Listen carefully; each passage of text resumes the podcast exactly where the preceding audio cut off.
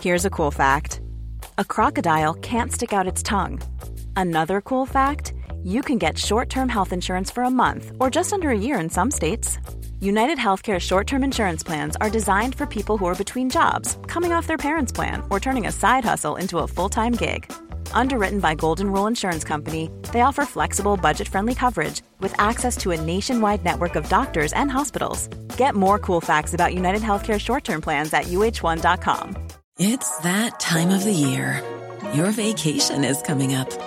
You can already hear the beach waves, feel the warm breeze, relax, and think about work. You really, really want it all to work out while you're away. Monday.com gives you and the team that peace of mind. When all work is on one platform and everyone's in sync, things just flow wherever you are. Tap the banner to go to Monday.com.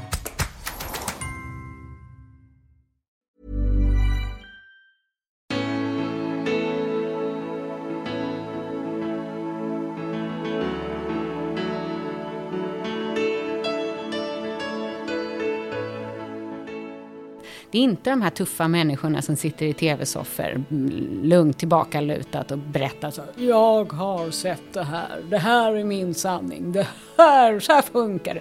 De är ofta ungefär lika bra som pilkastande schimpanser tydligen. Alltså kom igen nu politiker.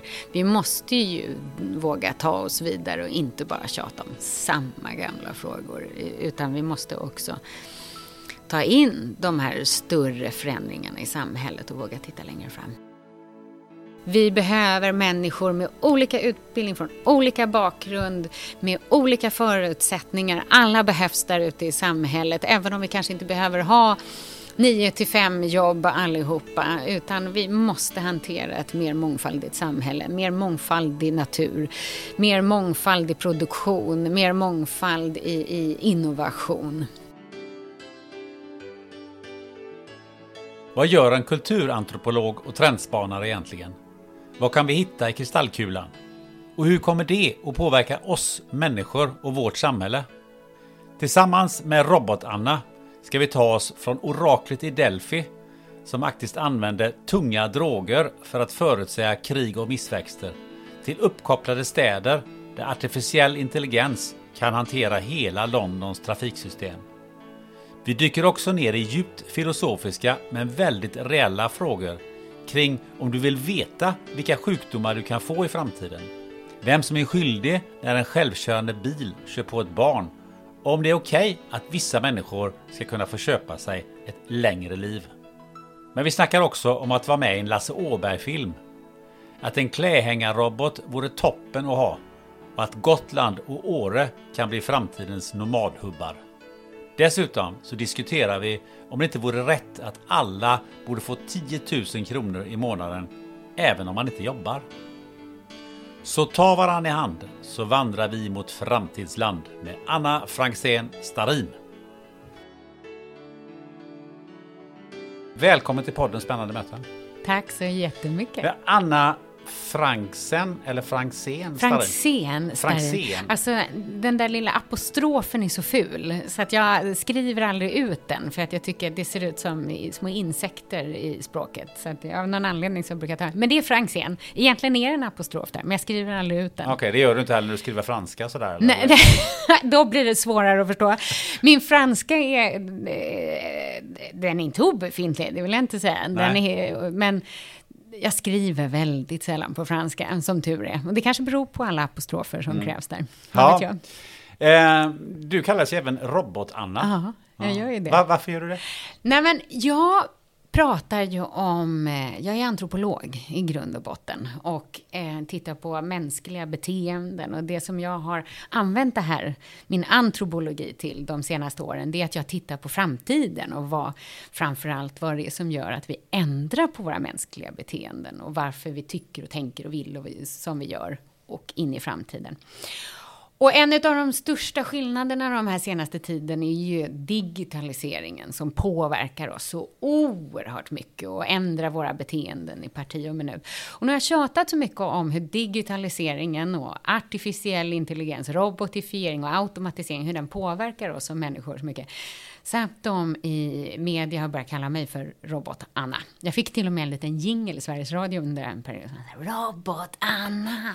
Hur coolt? Coolt! Ja. ja, men du, hur många robotar har du hemma själv då? Oj, vilken bra fråga. Ja, det beror på vad vi räknar som robotar. Men... Eh, Ja, diskmaskinen räknar jag inte jag som robot. Nej, okej. Men jag skulle säga att jag har nog ett 15-tal Okej. liksom, olika. Men det jag mest har är såna här, du vet, 50-tal, 60-tals eh, gulliga leksaksrobotar. Det är mina favoriter. Men de hjälper inte dig speciellt mycket. De är helt onödiga. De är bara vackra. De är bara vackra. Men de här som hjälper dig, vilka Ja. robotar har du då? Nej, men då har ju jag liksom alla andra. Sen så kanske jag ibland får pröva på lite robotar utifrån min profession sådär. Men, men annars så är det ju de här vanliga med eh, dammsugaren, eh, gräsklipparen. Men det som är mest intressant är ju de här uppkopplade prylarna som inte kallas för robotar men som ändå är digitaliseringsverktyg som hjälper mig att generera data. Min favorit, vill du höra? Ja, som jag gärna. fick på CS-mässan, Consumer Electronic Show i, i Las Vegas. Då fick jag ett år, så fick jag eh, den uppkopplade hårborsten. Och du vet, man har en hårborste, man har en liten app och så drar man den här hårborsten igenom håret och så hör den hur mitt hår låter och så skickar den då data till min mobil och så kan den berätta för mig, oj då Anna, ditt hår är lite torrt. Och sen så skickar den rekommendationer på vilken sorts balsam jag borde använda. Helt menlösa saker som jag också då har i mitt hem, men ändå lite kul. Men det kommer inte bli årets julklapp då? Det lovar jag dig. Jag kan sätta eh, vad som helst på att det inte kommer att bli det, som tur är. Jag hoppas på något lite bättre än den. Men eh, är, är det någon speciell robot som du känner som att den här roboten saknar jag verkligen? Um, ja, alltså du pratade ju om diskmaskin där och den funkar ju fantastiskt bra. Men jag måste erkänna att den dagen som de uppfinner en tvättupphängnings och tvättvikningsrobot som man kan ha, det lanserades för ett par år sedan, men ingenting som har fått något bredare genomslag. Men en sån saknar jag faktiskt, för det är det tråkigaste som finns i typ hela världen. Att vika och hänga tvätt. Det, det, det saknas nog i många hem tror jag. Ja, eller? Men fin- finns det någon robot som du säger så här, den roboten skulle jag aldrig köpa. Eller säga så här, eh, den här arbetsuppgiften, eller den här grejen skulle jag aldrig låta en robot göra. Eh, jag tänker på Tillbaka till framtiden. Har du sett den Ja. filmen? Eh, då är det en av dem när man tittar in i framtiden. Och då har de en... Och några av de robotarna och, och, och de framtidsperspektiven eh, som de hade och framtidsspaningarna som de hade sen de la ut i Semekis film där, Tillbaka till framtiden, har blivit av. Men de hade en robot som var ute och gick med en hund, eller flög runt, som en drönare då, långt innan drönare, som flög runt med en hund och ute och gick på gatan. Den vill jag inte ha. Jag älskar, jag har en underbar liten hund som heter Happy som jag adopterade för ett år sedan från Irland. Det är något utav det bästa jag vet att vara ute och gå i skogen med henne, så det skulle jag aldrig låta en robot göra. Men eh, då skulle du gå ut med hunden i skogen och så skulle du låta en robot läsa sagorna för din son. Aldrig i livet det heller. Nej, inte det heller. Nej. Du ser, en, en Fast grej. eh, å andra sidan, han hade ju tyckt att det var så kul, så då skulle vi kunna ligga bredvid varandra och lyssna och njuta lite grann av det och fnittra ihop tror jag. Så att kanske det. Kanske det, Mm. ja. Ehm, innan vi går vidare så, så måste vi berätta att vi sitter ju eh, faktiskt på Nordic Light Hotel och ätit lunch här. Ja, och Mm. Gör vår eh, poddinspelning här idag. Mm. Eh, och som den ligger ett halvt stenkast från Stockholm central. Mm. Och du sa till mig att på lunchen att här hade du nog inte varit på väldigt länge. Nej, nej, och det är inte bara på grund av den pandemi vi upplever här, utan här var jag i, och jag älskar hotellobbys, både att arbeta i och ta after work i. Och då vet jag att jag var här på någon after work, men det är säkert, det är innan barn, så det är alltså 10-11 år sedan. Då tror jag nog de Någonting byggt om det här hotellet några gånger Jag skulle faktiskt. tro att de har gjort det. Eh, men jag måste alltså verkligen säga att vi har fått superservice här. In- Innan du kom så, så var jag faktiskt i ett annat rum eh, som jag fick tillgång till. Men det var lite för högt fläktljud i den och den, det rummet låg eh, Eh, lite nära Vasagatan också. Och då fick vi bara byta rum sådär. Det var liksom inga som helst problem. Ja, det är service. Ja, ja, det är framtiden med bra service. Ja, här verkar man ha tagit det som nutiden här. eh, eh, David Kahn som är marknadschef här måste jag säga att han har, han har, eh, han har satt det här eh, hotellet på, på kartan. Ja, Definitivt. Ja, det är helt underbart. Ehm, du, jag, jag tänkte så här. Jag såg eh, häromdagen såg jag någon filmsnutt på Instagram med dig. Ja. Ja. Eh, inför något digitalt event Ja. på eh, Bokmässan tror jag det var. Och då eh, hade du pallat upp din dator med eh, Bra Böckers Atlas. Avslöjad alltså! Vad roligt! Det är hemma... Eh, jag hade precis fått lära mig av Miri Dell som eh, hjälper oss. Eh, och eh, jag hade hållit en föreläsning i samma veva med henne där hon pratar om det här att hon är så trött på att se allas näsborrar när man har de här digitala mötena. Att man har datorn för lågt. Och... Eh, Alltså, så att man måste palla upp den och så skulle jag hålla en föreläsning hemifrån. Och då hade jag katt och hund som håller på och snodde runt mina ben, det var inga problem. Men jag ville inte visa näsborrarna. Så att jag håller på att leta och jag har en jätte... Och eh, då satt jag ju precis som man ska naturligtvis framför sin... Jag har en jättestor biblioteksvägg med mycket, mycket böcker. Alltså vad rolig du är som såg det här. Och då var det så här, jag måste palla upp den, vad ska jag ta? Och böckerna var närmast till hands. Och alla bra böcker, och jag vet att jag tänkte på det, men alla bra böcker, de har fel format. De är lite för små, även om de är tjocka så är de för smala för att palla upp en stor dator. Eh, Det enda som eh, funkade var Bra Böckers lexikon. Och just idag så funkar det inte till så mycket annat heller. Liksom. Nej, det var det jag tänkte. För att jag tänkte att, eh, är inte lite symptomatiskt? Att man, att någonting som jag har varit, jag menar, ville man kolla på hur världen såg ut, Ja. så tog man fram bra böckers atlas. Ja. Och ville man veta hur världen fungerade, då tog man fram en bok i rätt, med, med rätt eh, bokstav för att eh, kolla eh, ur, ur bra böckers lexikon. Ja. Var, det var ju den tidens Google.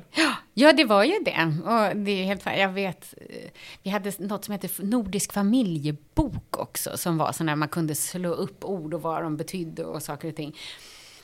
Som var jättegamla, som var jättespännande att läsa i. Men man förstod ju lite grann vad tiden var då utifrån hur man beskrev eh, till exempel så kommer jag ihåg att den var lätt rasistisk när den beskrev människor från andra kulturer. Absolut.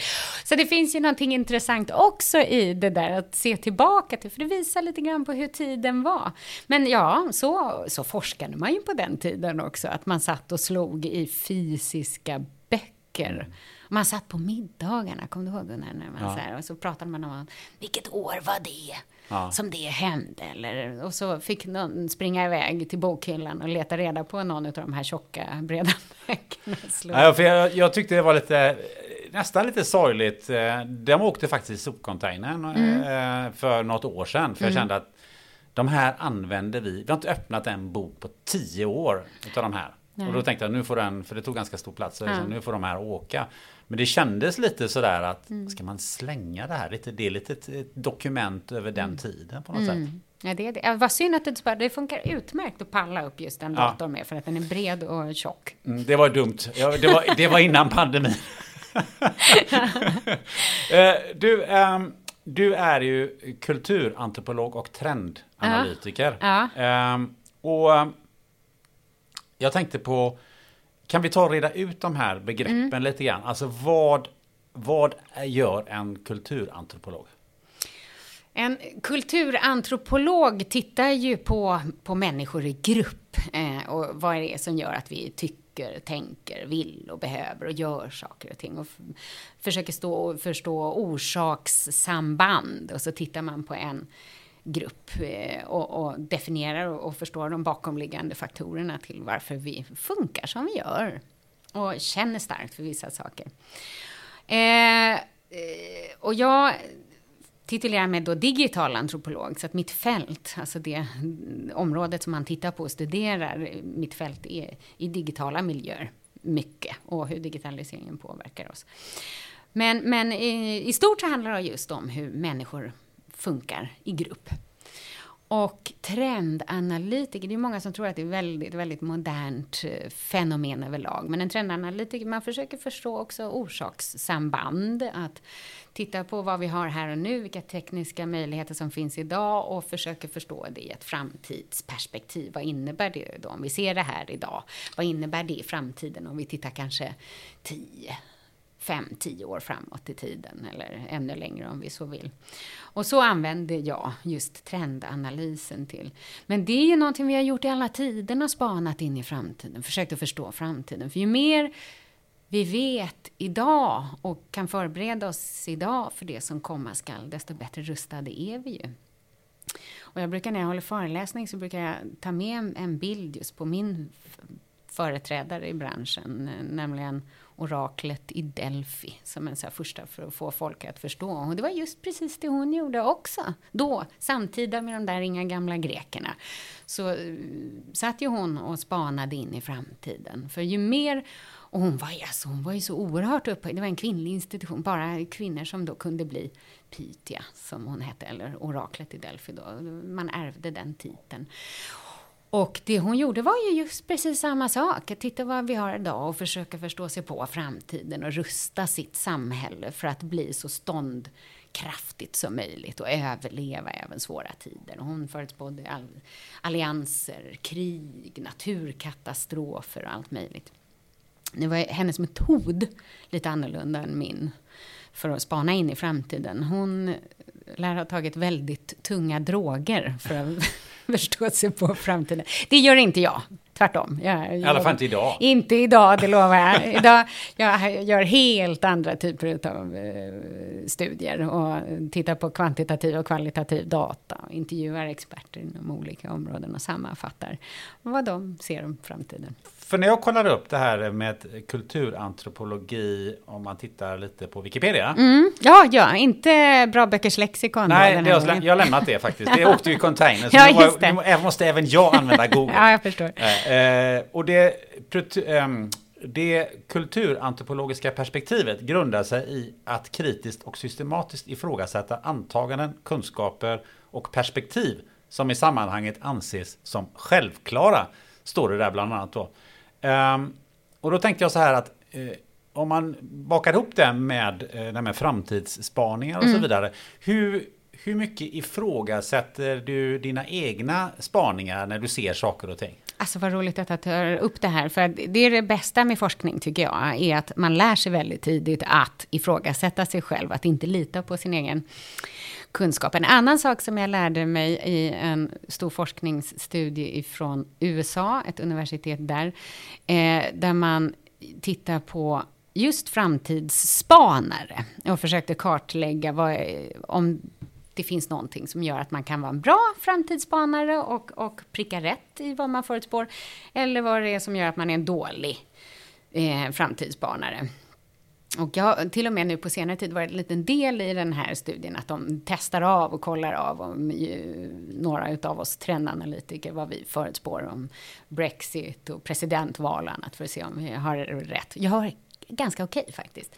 Och en, i den här forskningen som har pågått under många, sen, om jag kommer ihåg rätt, sen någon gång på 70-talet och då har de ju identifierat att det är några som de kallar för superforecasters. Det finns en viss grupp av människor som är så oerhört mycket bättre än alla andra på att förutspå framtiden. Och det de har gemensamt är att det är inte de här tuffa människorna som sitter i tv-soffor mm, lugnt tillbakalutat och berättar så Jag har sett det här. Det här är min sanning. Det här, så här funkar det.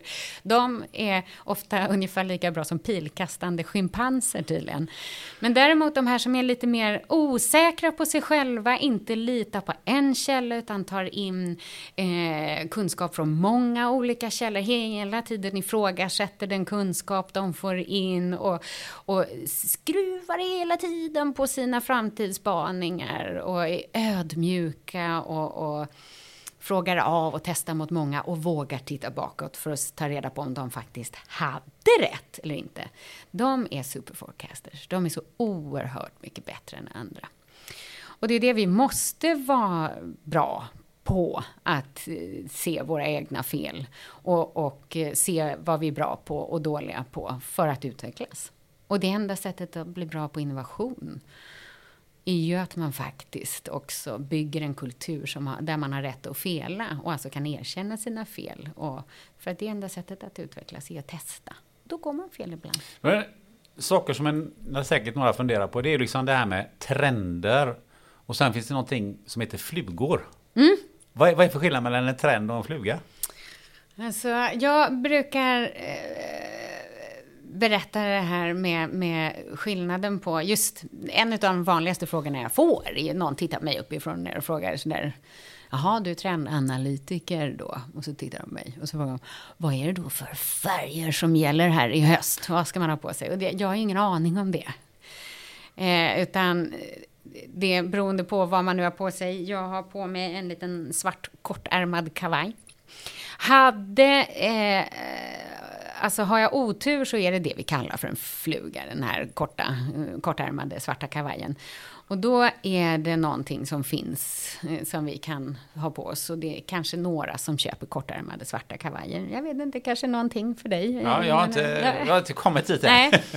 Och så köper vi de här kortärmade kavajerna, men vi är inte så många, vi är några stycken. Och sen så måste vi sälja dem efter en, två säsonger för att det är helt hjälplöst ute. Det är en fluga. Däremot, om det är några fler som köper svarta kortärmade kavajer där ute. Du och jag, vi rockar våra kavajer här i ett par säsonger, kanske två år, kanske ett par år till och med. Då kallar vi det för mode. Eh, men det är fortfarande ingen trend. En trend är någonting som påverkar var och en av oss, mer eller mindre över hela världen, under en väldigt lång tid framöver. Det är stora skiften i samhället som, som kanske påverkar oss i sådär 20-30 år framåt i tiden. 50 kanske till och med. Och nästan alla de här skiftena idag bygger ju på någon, någon ny landvinning, innovation eller, eller liknande som är så revolutionerande så att vi ändrar på oss och, och gör det under en lång tid och något som flera hoppar på. Allt ifrån globalisering, individualism, neokollektivism. Det här är stora megatrender och som sagt det påverkar oss alla i olika utsträckning över hela världen. Men du, hur uh, håller man sig uppdaterad uh, som uh, trendspanare? Oj! Jag har ju ett sånt genuint intresse för, för människor och, och så att jag från, alltså från det att jag vaknar på morgonen till att jag går och lägger mig på kvällarna så tar man ju in input i, på olika sätt och vis. Jag har alltid någon på morgonen så är min P1-period, så att medan jag borstar tänderna så går P1 eh, på och eh, älskar deras vetenskapsprogram som brukar ha små snuttar som man kan ta till sig. Och sen när jag reser någonstans så är det de internationella techpoddarna som jag tittar, lyssnar, eller tittar på gör jag absolut inte, men lyssnar på. Och sen så har jag ju en, en liten sån här rutt som jag tar igenom olika eh, magasin varje dag och, och följer. Och det fina är sen så snöar jag ju in på olika områden och då hittar jag ju forskning som har gjorts inom de här, om det har med AI att göra, eller digitala tvillingar eller sådana här spännande nya begrepp. Men eh, går du inte ut bland på stan då? Och bara liksom ser hur människor beter sig, hur skyltfönster ser ut eller sådana här grejer. Den kom ju per automatik. Och som antropolog, som antropolog, en riktig antropologisk studie handlar ju om att vara en del av någonting och titta på det som är omkring en. Så det, det, är också, det ligger så djupt i mitt DNA så jag tänker inte ens på att jag gör det utan det är så självklart. Vad är det som är så kul med, med att spana trender? Alltså för, för mig så tror jag att det har med, med ett genuint intresse av människor och vad som är drivkrafterna eh, som finns bakom att vi gör det vi gör och tänker det vi tänker. Och en, en lust i att försöka förstå, för att det är ju så att bakom varje människa så finns det ju en, en historia som gör att, att vi är på ett visst sätt. Varför vi har ett socialt patos som vi har, eller att vi, vi tycker så oerhört mycket om vissa saker och, och försöka förstå de drivkrafterna. För att jag tror ju mer man förstår om människor desto mer kan man ju också vara med och, och, och påverka kanske till, till goda till goda beteenden. Kan, eh, kan du få ångest av att kolla på trender? Oh, hur ja! Om du anar. Ibland och det beror ju verkligen på sina dagsform och, och, liknande, men utan tvekan. Och alla trender som jag tittar på har ju en bra sida och en dålig sida. Nästan alla har den här dualismen i, i något positivt och något negativt. Men, men och hur ja, i synnerhet om vi pratar om hållbar utveckling, klimatkatastrof, pandemier, polarisering, fake news. Alltså ibland kan jag ju tappa hoppet om, om mänskligheten också, när man tittar för mycket på, på de sidorna av samhället. Men kan du ibland eh, få ner det i det lilla? För jag menar, du har ju familj och barn och, och så vidare. Liksom, ja. kan, du, kan, du, kan du överföra det på, på just det här vardagen ibland också? Ja, alltså så som jag tänker på det här sen jag blev mamma, det är ju det finaste och det viktigaste som, som jag har. Och alltså den ynnesten att få vara mamma. Till, jag har en liten kille, han heter Rufus, han fyller snart nio år. Jag räknade ut häromdagen att det är exakt 39 dagar kvar till hans eh, födelsedag. Nåväl, han... Eh, han, när, sen jag fick honom så blir det ju ännu viktigare det här att också spana trender. För att det handlar ju mycket om hans framtid. Det jag tittar på i framtiden och försöker förstå för framtiden, det är ju det som han kommer att uppleva. Som jag kanske inte är en del utav. Och att, eh, så att i det lilla och det stora för hans framtid. Så dels så kan jag ju se vad sociala medier gör för honom. Hans fascination för TikTok eller fantastiska YouTube-filmer som han klipper ihop och har det här behovet att få kommunicera och dela med sig av, av sin, hur det påverkar honom som är kanske i det lilla till hur, hur klimatet kommer att te sig när han är stor, när han får barn. Så känns det ännu viktigare, allt det jobb jag gör här idag och det, de avtryck jag gör här idag kommer ju få en påverkan på honom i framtiden och förhoppningsvis hans barn. Men för jag tänker de negativa sidorna som du säger, finns ju många trender. Men det är inte alltid säkert att de kommer att slå igenom. Eller att man, man kanske oroar sig för någonting som, ja men det här, det här kommer inte finnas. För det här är, man oroar sig i onödan. Ja, men så är det ju, har det ju varit genom hela historien. Vi alla människor tror ju att de är bra på att hantera utveckling. Och så här, frågar man en grupp människor bara, vad tycker ni om utveckling? Ja! Men vi är ju egentligen jättedåliga på att hantera det. Jag tycker att det är jätteläskigt. Så allting som är nytt har ju en period av, av skräck över sig också. Rädsla för hur det kommer att påverka. Och, och, som ger på, på, också på gott och på ont naturligtvis, men på gott så tillvida att, att till exempel hur digitaliseringen och det här enorma skärmfokuset hos våra barn, hur det påverkar dem som vi har varit rädda för. Det som vi är rädda för idag, det var ju precis samma som människor var rädda för när vi uppfann televisionen och man satt och tittade på TV och hur farligt man trodde det var, hur det skulle påverka, de här vågorna skulle påverka människor som satt och tittade på eller radion, radiovågorna som skulle vara så skadliga, trodde man, för, för de som lyssnar på radio och så vidare. Och så ser det ju ut i allt. Så att, men det är också en drivkraft till att faktiskt, apropå det vi pratade om innan, att ta reda på vad som är bra och vad som är dåligt och ifrågasätta och testa och för att förhoppningsvis inte ha igång någonting som blir farligt för våra unga. Men du, eh, eh, du verkar inte få ångest av att stå på scen i alla fall? Nej. Tvärtom. Ja. Jag älskar att stå på scenen. Jag, du vet, det är någonting sådär när man jobbar med det jag gör. Jag gör ju alltså uh, olika studier och försöker kartlägga saker och ting. Och det är ganska ensamt arbete faktiskt. Man sitter, och i synnerhet nu i pandemitider, så sitter man i mjuka kläder hemma framför en dator och dricker sitt hemmabryggda kaffe och käkar sina mackor och eh, grottar hittar i någonting och är ensam med sig själv och djur och träffar familjen sen. Och jag har sånt enormt behov av att sen gå ut och säga kolla, kolla vad jag hittat, kolla, kolla, titta, det här har jag hittat, jag har gjort det här, titta. Och det gör jag när jag står på, på en scen och får berätta för, för folk. Och jag tycker, jag älskar det. Det är så kul. Och sen gillar du att vara med i film också. du har tittat och hittat. Ja. Ja, det är ju fantastiskt kul med rörlig film också.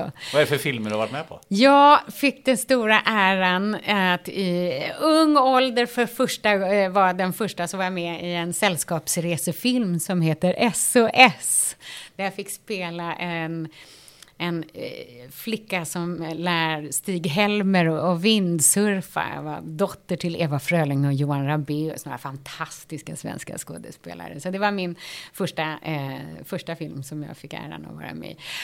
Ah, det, det, var bra kan jag säga när man kom in på gymnasiet för att jag spelade in den precis i samma veva som jag började på gymnasiet. Det fick man hångla på kan jag säga.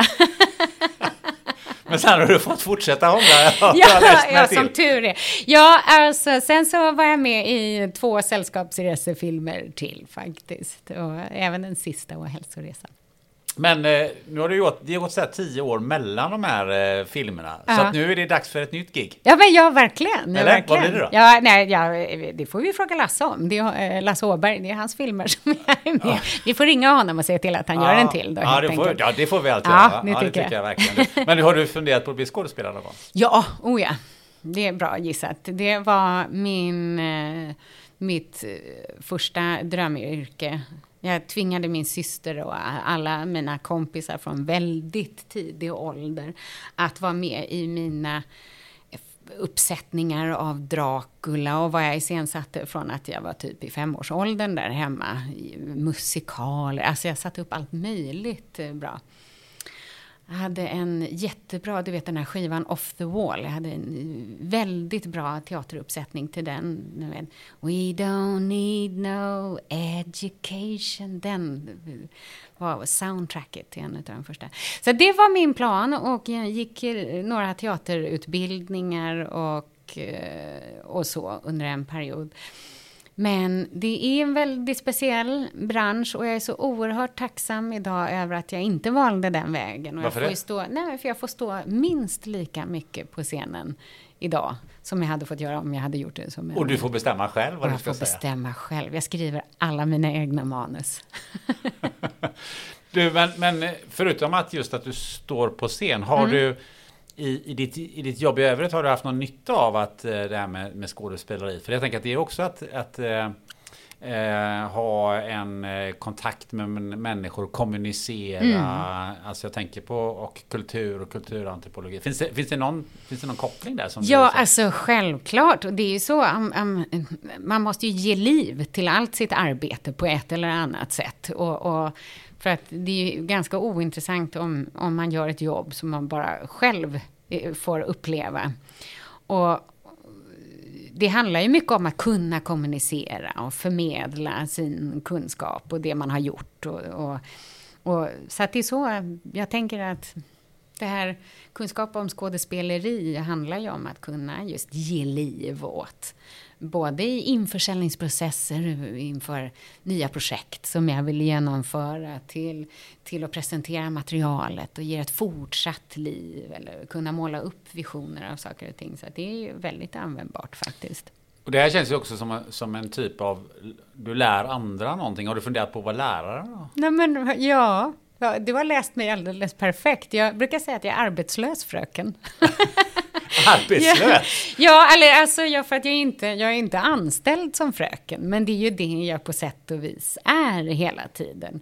Nu är, är det inte barn som jag föreläser för, utan det är vuxna människor och ofta och hela företag, organisationer och stora grupper av vuxna människor. Men även där är jag ju fröken. Eh, Och du har ju också, förutom eh, kulturantropologi, det pratade vi om här i, på lunchen, att du har ju även läst på, på Bergs. Mm, jag har gjort. Och hamnade i reklambranschen först. Ja, Alltså hur, hur eh, kommer det sig att du hamnade i, i den branschen först? För det var ju inte det du hade läst i grunden. Nej, alltså min pappa är reklamare, som det heter, eller var reklamare måste man väl säga vid det här laget. Eh, men han, och han lärde mig eh, bitar in, han är art director och formgivare och illustratör. Och han lärde upp mig i något som hette reprokamera som var ett sätt att sätta ihop annonser på. Som, med en jättestor kamera som tog upp nästan ett helt rum. Som man gnuggade med gnuggisar ut olika typsnitt. Det fanns ett par stycken. Och så eh, på raka linjer så gjorde man gnuggisar och satte rubriker så. Väldigt komplicerade. Gnuggisar, de, de som är unga här som Ja. lyssnar på så här, det gnuggisar det är liksom, det är bokstäver som, Ja. som man liksom eh, gnuggar. Satt på ett ark och så Ja. gnuggade man och så blev det liksom en bokstav Ja, på så man gnuggade sådär. bort de här, om det då är plast, någon sorts plast eller någonting, så gnuggade man på pappret ner på ett annat papper så fastnade då de här bokstäverna med olika typsnitt. Snitt gillsans eller vad det nu kunde vara för någonting. Sen gnuggade man ut dem på. Så jag lärde mig det här för då kunde man få ett jobb eh, var som helst, hur som helst, på vilken reklambyrå som helst. Men när jag fick då, hade tagit studenten så ville jag jobba för utrikesdepartementet. Jag hade en dröm om att bli diplomat då, tänkte jag. Och eh, för att jag hade fått för mig att man räddade världen som, som diplomat. Så att jag, eh, och fick eh, ett par eh, projektjobb för utrikesdepartementet. Jag var ute och reste på eh, ett par världsutställningar. Så det var det jag skulle göra och sen så fick jag tips indirekt via Anna Lind om vad jag borde plugga för att komma in på deras traineeutbildning. Det Då var det internationella relationer, språk och öststatskunskap.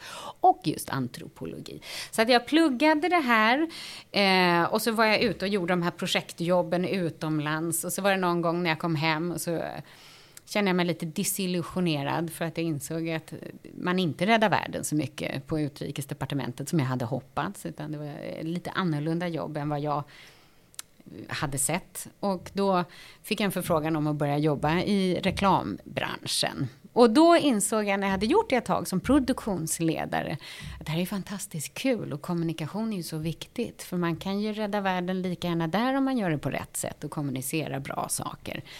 Så då ville jag faktiskt gå just på Bergs för att lära mig mer. Och då utbildade jag mig vidare. Sen så jobbade jag i många år som, som planner, som är en sorts antropolog i reklambyråvärlden. Där man tittar just på konsumenter och drivkrafter. Vad som gör att konsumenter vill köpa eller vad de går igång på. Hur de ser ut och vad som, som får olika konsumentgrupper att ticka. Men det, det, där kräver en förklaring för att jag tror att det är ganska många som inte riktigt ser kopplingen till reklambyråer och Rädda Världen.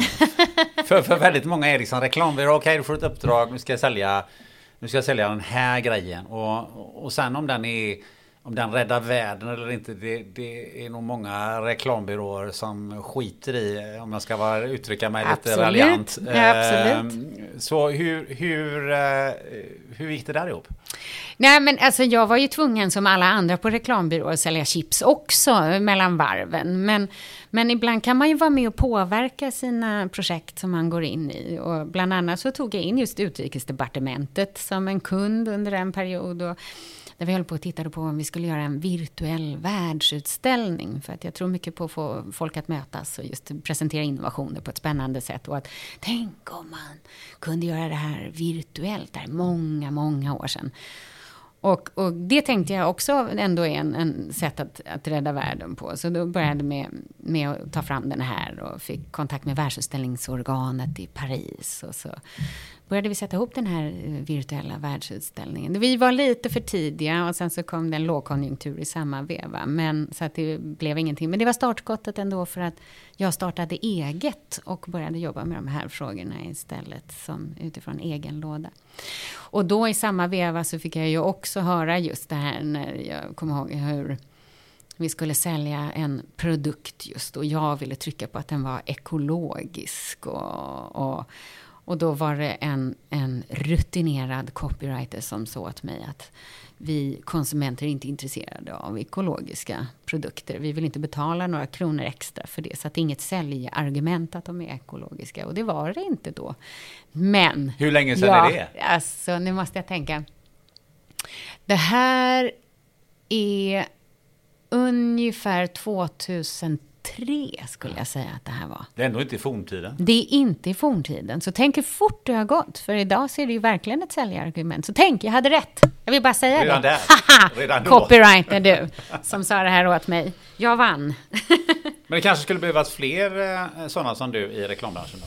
Ja, vad gullig du är som säger det. Men jag, nej, men jag, jag tror att det finns där ute. Och jag tror idag, eh, idag så håller jag faktiskt en hel del med föreläsningar om eh, omvärldsbevakning på Bergs eh, faktiskt. Så jag får vara lite fröken på riktigt också. Så jag kommer dit och håller några föreläsningar och jag märker det bland de studenter som jag möter på Bergs. Att Det är, de är väldigt lika, så som jag var när jag gick där en gång i tiden. Och de allra flesta vill någonting mer än att bara sälja chips för chipssäljandets skull, utan ha lite djupare driv. Så det finns gott om dem där ute. Och det ger hopp om framtiden. Du, är någon presentation av dig Mm. ehm, inför någon, eh, något gig som du skulle göra. Ja. Eh, så stod det så här. Eh, Eh, hon drivs av att få företag att våga spana in i framtiden för att hitta sin väg i den digitala transformationen med hållbar utveckling som mål. Då tänker man så här, okej. ehm, som gammal reklamare som jag är så tänker man som, okej här var det mycket corporate bullshit på en enda mening. Och jag, säger, det är inte du som har skrivit den här meningen utan det är, det är någon annan då. Eh, men, men sen tänkte jag så här att det här är ju faktiskt lite intressant om man börjar dissekera den här meningen. Ja. Och det tänkte jag skulle göra lite grann nu. Ja. Ehm, Företag kan inte tycka och tänka. Vi kan börja där. Ja, men alltså, ja. jag- jag tänkte så här att alltså, om vi tar det här rakt upp ner i tre delar. Mm, ja. Om vi börjar med så här. Så Är du här copywriter egentligen i grund och botten? Nej? Ja, jag är utbildad Ja. copywriter. På Bergs. Ja, det ser Men jag har aldrig sagt att folk Nej. inte ska köpa eko. Nej, nej vad bra, vad bra. Vad bra. Eh, inte vad minns i alla fall. Ja, okej. Nej, men om man säger så här, om vi tar det här första då. Ja. Få företag att våga spara in i framtiden. Och då börjar jag liksom genast nyfiken. Vad då våga? Finns det företag som inte vågar idag? Alltså, verkligen. Och genom hela historien så finns det. För det är det. Alltså om man tittar in i framtiden så måste man ju också se en framtid där man kanske inte själv finns. Eller inte på det sätt. Utan det är det här med rädslan för utveckling. Vi är bra på, det, det finns ju så många exempel genom historien med företag som inte har vågat titta in i framtiden. Ja, vi pratade om dem under lunchen, alltifrån Kodak som en av de anställda som uppfann digitalkameran men som tystades ner enligt den berömda storytellingen eh, för att det skulle förstöra hela deras bransch eller facit och så vidare. De vågade ju inte och det, det företag blir ju inte lika gamla idag och det tror jag mycket beror på att de inte på riktigt vågar och inte vågar ifrågasätta liksom sin roll i framtiden. För det är klart, allt är ju ständig utveckling. Det händer ju saker hela tiden och då måste man ju vara beredd att ändra på sig om man tittar in i framtiden. Och det är inte så många som är Men det känns ju som att alternativet är då att köra strutsmentaliteten. Det vill säga Ja. Mm. vi stoppar ner huvudet i sanden. För då behöver vi inte möta framtiden som vi ändå måste möta. Mm. Alltså det blir ju, det, det låter ju väldigt kontraproduktivt. Ja. Att inte våga. Nej. Att inte våga spana in i framtiden. Nej, och det är ju bara de modiga företagen är de som överlever idag, tror jag. Så det, är- jag tycker det, det, den är bra. Den är bra, ja, den är ja, bra. Men mm. den är, för att den, den ställer sig lite grann på sin spets. För Ja. liksom en, när man läser det så tycker man liksom att vadå våga? Men Ja. fastän är det som inte vill man inte överleva. Ja, det är betydligt fler än vad, vad, vad man kan tro. Så är det då. Om man tittar på nästa då. Ja. Den digitala transformationen. Ja. Och den, det är ju riktigt buzzword. Ja, det är som buzzword. Ja, så är Och då nu vill jag höra ditt take på vad är den vad är den digitala transformationen? Vad innebär det enligt dina ord? Mm. Eh, alltså, digital transformation, det handlar ju om... Vi har ju haft ett antal olika samhällstyper genom mänsklighetens historia. Vi har haft jägar och samlarsamhällen, vi har haft eh, jordbrukssamhällen, vi har haft industrisamhälle och så vidare. Och så vidare. Och var och en av de här skiftena grundar sig i att det är någonting som man har eh, hittat som något nytt verktyg, någon ny innovation, uppfinning. Som är Hjulet? Hjulet, spinning, Jenny, eh, redskap att bruka marken med, eller då eh, spinning Jenny-fallet som väl var en av de här drivkrafterna bakom industrialismen, att man började bygga olika typer av maskiner som som kunde skynda på där vi samlades. Och allt det där påverkar ju, varje samhällsskifte har ju påverkat hela samhället. Jägare och samlare, de bodde man i små, mindre grupper och var ute och jagade. Och sen så blir man, när man började kunna bruka jorden, blev man bofast. Och så brukade man jorden och var inne i ett jordbrukssamhälle och levde i små familjekonstellationer. Sen när vi uppfann maskinerna, ja, men då började vi kunna bli bofasta, fast då var det viktigt att vara nära, eh, nära fabrikerna. Och då började vi bygga stora städer. Och så att alla det här är ju jättestora hopp för mänskligheten som påverkar oss i allt. Och nu är ju den stora uppfinningen som påverkar allt, är ju digitaliseringen. Att vi kopplar upp alla våra prylar och allting. Och här igen, det, det påverkar oss ju allt. Och om vi då vill använda det här buzzwordet så, så förändrar den ju hela samhället. Hur liksom, behöver vi igen, vi kanske inte behöver bo i städer nu med digitaliseringen. Vi kanske igen kan flytta längre ut på landet för att vi kan kommunicera via olika mötesappar. Eller hur förhåller vi oss till självkörande fordon? Hur ser vi på försäkringsbranschen då om ett det är ett självkörande fordon som, som är med en olycka. Vems försäkring är det som ska gälla då? Är det din Gunnar som inte ens eh, sitter bakom ratten i den här bilen som, som åker? Eller är det, är det kanske Volvo som har byggt den här bilen, deras försäkringar? Eller de här företagen som har byggt sensorerna på sidan av bilen, är det deras försäkringar som ska gälla? Eller behöver vi äga bilar överhuvudtaget i framtiden?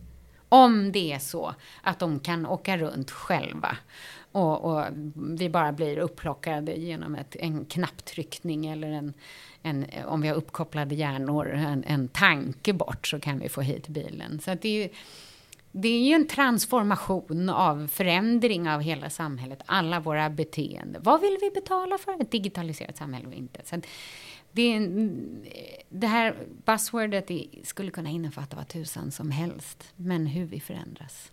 Det är väl också det att det är många som stoppar in vad tusan som helst i det. Om man, om man läser lite både på sociala medier eller på, på ja. presentationer ja. eller lyssnar på föredrag eller så vidare. Så är det, det, det, det, är rätt fluffigt. Ja, det är väldigt, väldigt fluffigt. Och så är det ju i, i, med nya fenomen. Att, att man vill kasta sig med de här lattjo uttrycken som, som är spännande och nytänkande och nymodiga. Men vi har ingen aning om vad det betyder egentligen. Nej, och sen så då, och då för att snärta till det, så trycker vi in det här med hållbar utveckling. Ja! Men det är ju alltså världens just nu viktigaste ord. Precis. Vad innebär det då? Eh, hållbar utveckling myntades så vitt jag vet i Brundtland-rapporten som skrevs någon gång redan på 80-talet. Så det är ju lastgammalt begrepp också. Det kan jag flika in, det är väl Harlem, Gro Harlem Brundtland? Gro Harlem Brundtland, ja, det är från Norge. Ja, just det. Hon var väl norsk statsminister? Va? Jajamensan. Och, ja. Eh, så hon har inte fått cred för att starta en, en, en, eh, då en världsomspännande liksom, begrepp som har påverkat oss så jättemycket. Men det, det handlar ju om flera saker. Det är många som tror att det bara handlar om miljö. Men eh, hållbar utveckling handlar ju om miljö å ena sidan. Men det handlar ju också om social hållbarhet. Alltså att vi människor ska vara hållbara och funka och må bra och trivas över tid. Och ekonomisk hållbarhet. Så, det är så här, begreppet har de här tre delarna. Vad har då digital transformation med hållbarhet att göra? Oj, vilken bra fråga. Alltså om man nu lyssnar på den samlade forskningen om hållbar utveckling och klimatkrisen och det vi står inför och alla de problemformuleringar som vi kan se i, i eh, som FN eh, presenterar, så står vi ju inför, vi, vi kanske lever i en av de viktigaste vägskälen som man kan tänka sig, vi som lever här och nu. För beroende på vilken väg vi väljer, det är lite sliding doors, du vet den här filmen, vilken dörr går vi igenom? Eh, beroende på vilka val vi gör idag så kan det ju leda till katastrof om vi väljer fel väg och om vi inte lyssnar på tänker jag, forskningen som pekar väldigt entydigt i den här riktningen. Att vi, vi måste ändra på oss för att ha en framtid till våra barn och barnbarn. Och eh, då finns det ju olika sätt att göra det här på om man tror på vetenskapen och forskningen. Och det är ju att vi behöver göra någonting åt det här. Och jag tror inte, definitivt inte, på att vi kommer att kunna backa backa och, och, gå tillbaka till att leva som vi gjorde på sten och ålder när vi inte hade så stora klimatavtryck. Jag kan inte se det riktigt hända. Vi människor är funtade så att vi tittar framåt vi, eh, och inte vi spelar lite strutfotboll som man skulle kunna säga ibland i de här sammanhangen. Och då tror ju jag väldigt mycket på, på innovation och, och att hitta nya sätt att, att förhålla oss till det här digitala, eh, den här utvecklingen och sätt att rädda vår gemensamma miljö och vår gemensamma framtid naturligtvis. Och då är ju digitaliseringen en, en möjligt hjälpmedel till att hitta och uppfinna nya metoder som gör att vi inte får de här katastrofala följderna på miljön i framtiden. Vi har någon sorts work in progress här. Ja, någon det- annanstans som håller på att bygga något icke-digitalt. Ja, det det är väldigt är analogt byggande just nu. dunkande, vi får se eller hur länge vi kan stå Ja. ut med det. Annars får vi byta dem igen. Ja. Eh, någonting som ju ska hjälpa oss i, allt det här, det stavas ju två bokstäver, A och I. Ja, jag har hört talas om dem. Du har hört talas om de det bokstäverna, gjort. ja. Ehm, men då kanske du kan berätta, att, vad är AI? För det finns ju himla många olika definitioner Ja. i luften om det. Nu ska jag ge ytterligare en då. Ja, Nej, men nu är du facit. Artificiell intelligens, det är, är ju någonting som... För det första så har det inte varit särskilt intelligent om vi ska titta på hur det har varit fram tills nu, utan ganska ointelligent faktiskt. Men det är, det är olika typer av programvara som då kan lösa olika problem. Och man specificerar AI, det finns två grupperingar. Antingen så finns det generell AI eller specifik AI. Det vi börjar bli ganska bra på att ta fram nu, det är specifik AI. Alltså artificiell intelligens, dataprogramvara som med hjälp av stora mängder data kan göra stora analyser och eh, av av hur saker och ting funkar om de får ett väldigt specificerat fält att agera inom. Om vi har en AI som har som uppgift att analysera trafiken här i Stockholm till exempel. Så om med rätt typer av sensorer som är uppkopplade så kan vi ta in rätt eh, sorts data så, så kan den här AI på ett helt fantastiskt sätt till och med vara med och förutspå hur, hur framtidens trafik kommer att se ut. Det är specifik AI, en, en artificiell intelligens som har en specifik uppgift. Sen så finns det då generell AI som är en sorts AI som är tänkt att likna den mänskliga hjärnan. Och vi har ju sett alla de här robotarna med Sofia till exempel som har varit eh, och pratat inför eh, FN. Och, eller vi har Now och Pepper, en av dem som jobbar på, som eh, concierge på hotell Amaranten till exempel. Och det är ju mer tänkt att vara som en generell AI som då liknar den mänskliga hjärnan, en intelligens. Och det är vi fortfarande ganska dåliga på, för om man lyssnar på den här Sofia-roboten som pratade i FNs generalförsamling till exempel, så är hon ganska skrämmande och hon är inte särskilt smart och det tar tid och, och vissa bitar är eh, AI och andra är då färdigprogrammerade, så vi är inte där riktigt än. Kan man eh, generellt säga, alltså vad är AI eh, bra på och vad är AI mindre bra på? Du har ju varit inne på det här, Mm. liksom att lek, likna människan verkar ju inte man är sådär jättebra på. Nej, utan det, är ju, det handlar ju om att analysera stora mängder data väldigt fort. Och det är ju AI helt outstanding på.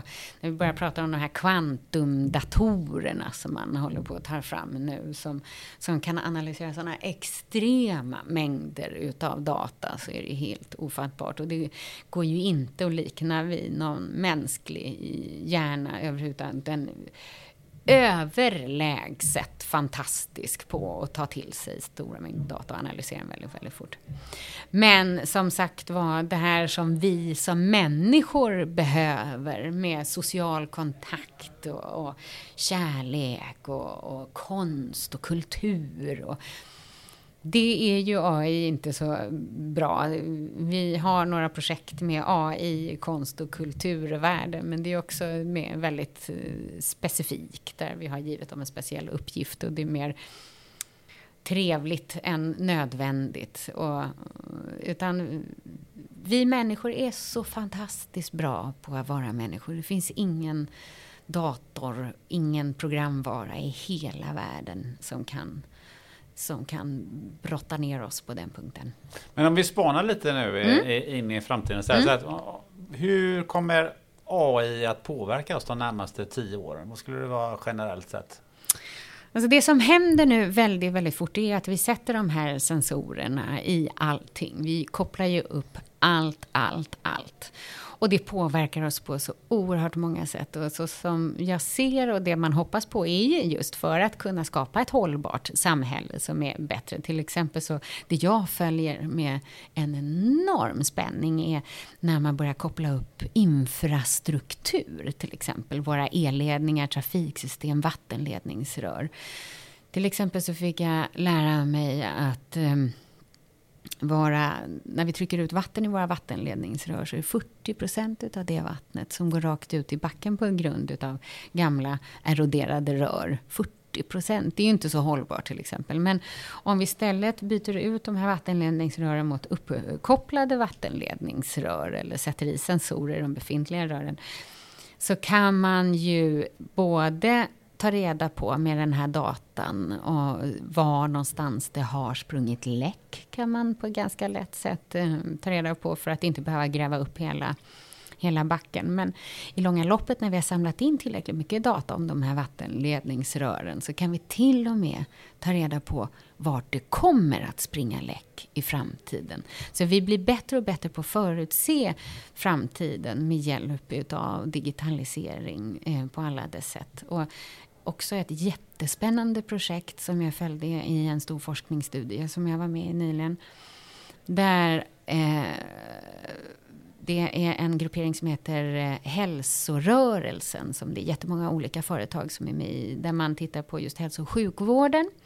Och då gjorde man ett test med diabetes Eh, för att ta reda på om man, om man kunde ta reda på vilka som kommer att få diabetes i framtiden. Och då, om jag minns rätt nu så var det på sju mätpunkter och sju datapunkter som man, man kunde eh, ta reda på vilka som faktiskt kommer att få diabetes i framtiden. Tre år innan de får sina första symptom kan vi ta reda på det med 96 procents träffsäkerhet. Och om vi tänker då i långa loppet vad det kommer att göra för hela sjukvården om, Alltså det här är ju en folksjukdom med diabetes som kostar samhället enorma summor pengar. Och man, man tror att om vi istället för att de här patienterna som inte vet om att de lider en risk av att få diabetes i framtiden.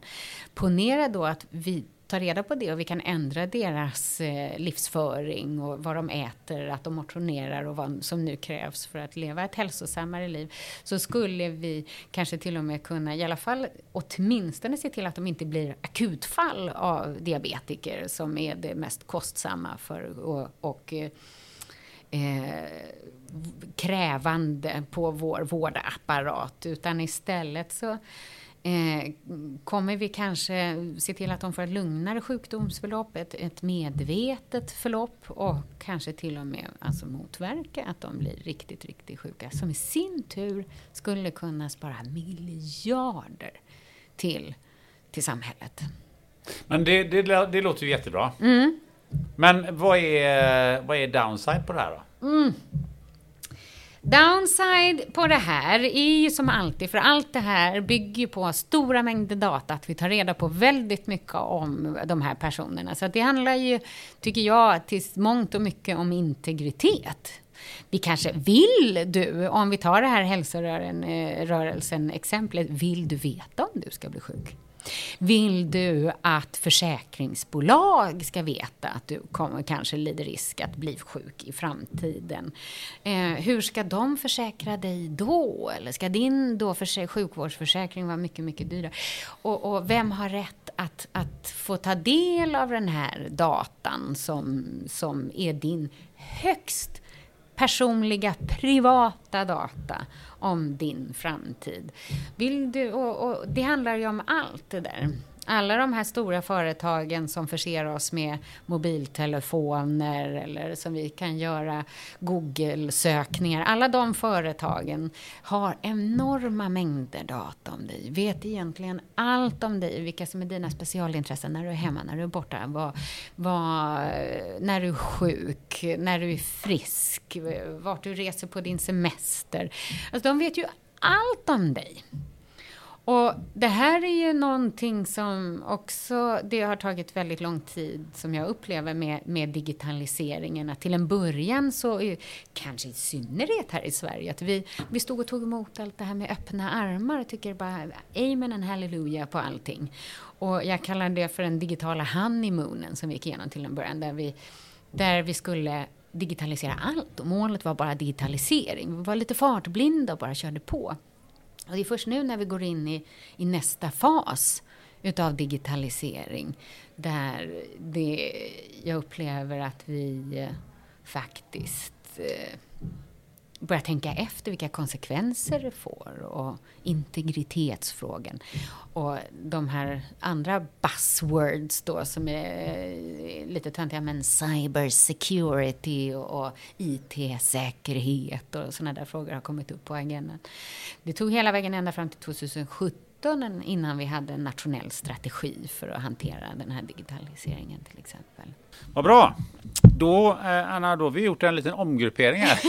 vi var tvungna att flytta oss från en byggarbetsplats till, en, eh, till ett annat rum här som ja. vi har möjlighet att få. Här kan man väl kanske få lite trafikbrus i bakgrunden. Men jag tror att det är bättre än ja. att ha en, eh, en slagborr eller en slaghammare. Ja, och det ser inte ni lyssnare. Men det är en fantastisk utsikt här också över vår innerstad också. Så det är lite trevligt. Det är lite trevligt. Ja, lite högre fläktljud är det också. Men ja. Eh, vi, eh, vi lever med det ja. och fortsätter vårt lilla eh, samtal här. Vi var ju inne på AI. Just det. Det var vi. Eh, och vi pratade lite om eh, nersidorna med AI. Ja. Eh, det finns ju en annan stor eh, förändring och som ju kan bli en väldigt stor nedsida. Det är ju att eh, det försvinner en väldig massa yrkesroller. Mm.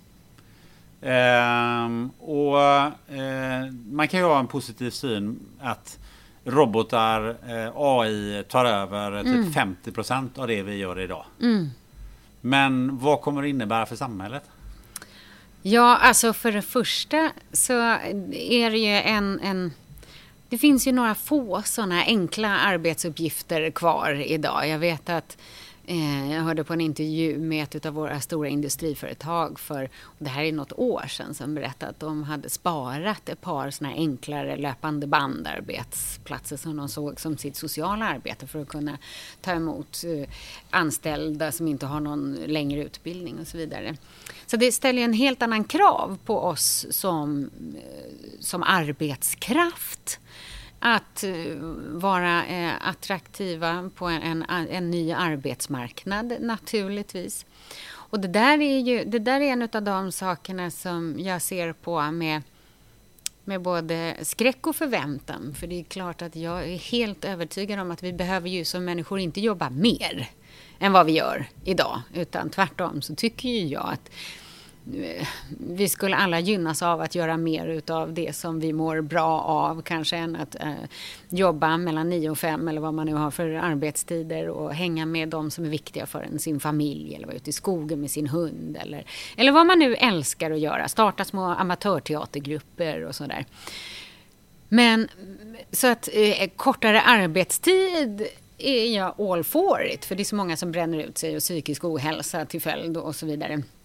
Men däremot så måste vi ändra vårt system då, vårt ekonomiska system. För idag så går ju allt ut på att man tjänar en ganska bra lön och har råd med att leva och verka. Det är ingenting är gratis. Så eh, det finns ju en del forskning, det finns lite idéer och, eh, om och är det någonting som jag är helt övertygad om så handlar det om att det här ekonomiska systemet vi har idag måste anpassas också för att mäkta med den här den här utvecklingen. För ett samhälle där det är ännu större polarisering idag mellan rika och fattiga och de människorna som då inte har en chans och inte kommer in på någon arbetsmarknad för att de inte har relevant utbildning eller inte relevanta kunskaper. Det är ju en fasansfull framtid. Eh, så det här är någonting av det som jag tror är en av vår tids viktigaste mm, uppgifter att hantera. Och hur vi nu väljer att göra det eh, är ju en jättestor fråga. Man tänker ju ofta att det här ekonomiska systemet att det är som en naturkraft, någonting som alltid har varit det. Men det är, det är fortfarande man-made. Det är människan som har skapat de här förutsättningarna. Och så som det ser ut idag så eh, funkar det ju inte fullt ut. För att det är ju inte bara pengar som ska ha värde utan vi måste ju sätta värde på människor och miljö också för att få en, en hållbar utveckling. Och vad det blir, det får ju framtiden visa. Men det är många som talar om det vi kallar för basinkomst. Och det görs några försök. Det har gjorts ett försök i Finland nu nyligen som jag har tittat lite på. Och genom historien så har det gjorts eh, mindre begränsade eh, projekt eh, till USA och eh, det har också gjorts ett i England och de har visat på både eh, bra och dåliga sidor. Det man är rädd för är att, att produktiviteten minskar. Men det har man inte sett så där jättemycket eh, faktiskt eh, effekter av.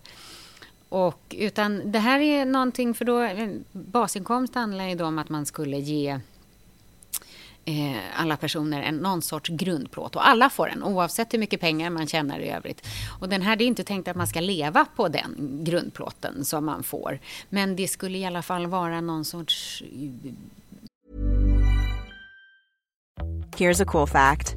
A crocodile can't stick out its tongue. Another cool fact, you can get short-term health insurance for a month or just under a year in some states. United Healthcare short term insurance plans are designed for people who are between jobs, coming off their parents' plan, or turning a side hustle into a full time gig. Underwritten by Golden Rule Insurance Company, they offer flexible, budget friendly coverage with access to a nationwide network of doctors and hospitals. Get more cool facts about United Healthcare short term plans at uh1.com. There's never been a faster or easier way to start your weight loss journey than with PlushCare PlushCare accepts most insurance plans and gives you online access to board-certified physicians who can prescribe FDA-approved weight loss medications like Wigovi and Zepbound for those who qualify. Take charge of your health and speak with a board-certified physician about a weight loss plan that's right for you. Get started today at plushcare.com slash weight loss. That's plushcare.com slash weight loss. plushcare.com slash weight loss. Ever catch yourself eating the same flavorless dinner three days in a row? Dreaming of something better? Well, HelloFresh is your guilt-free dream come true, baby. It's me, Gigi Palmer.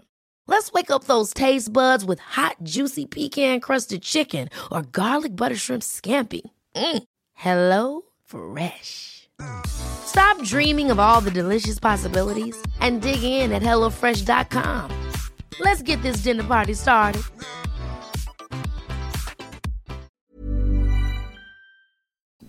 Ekonomisk grundplatta för varje person.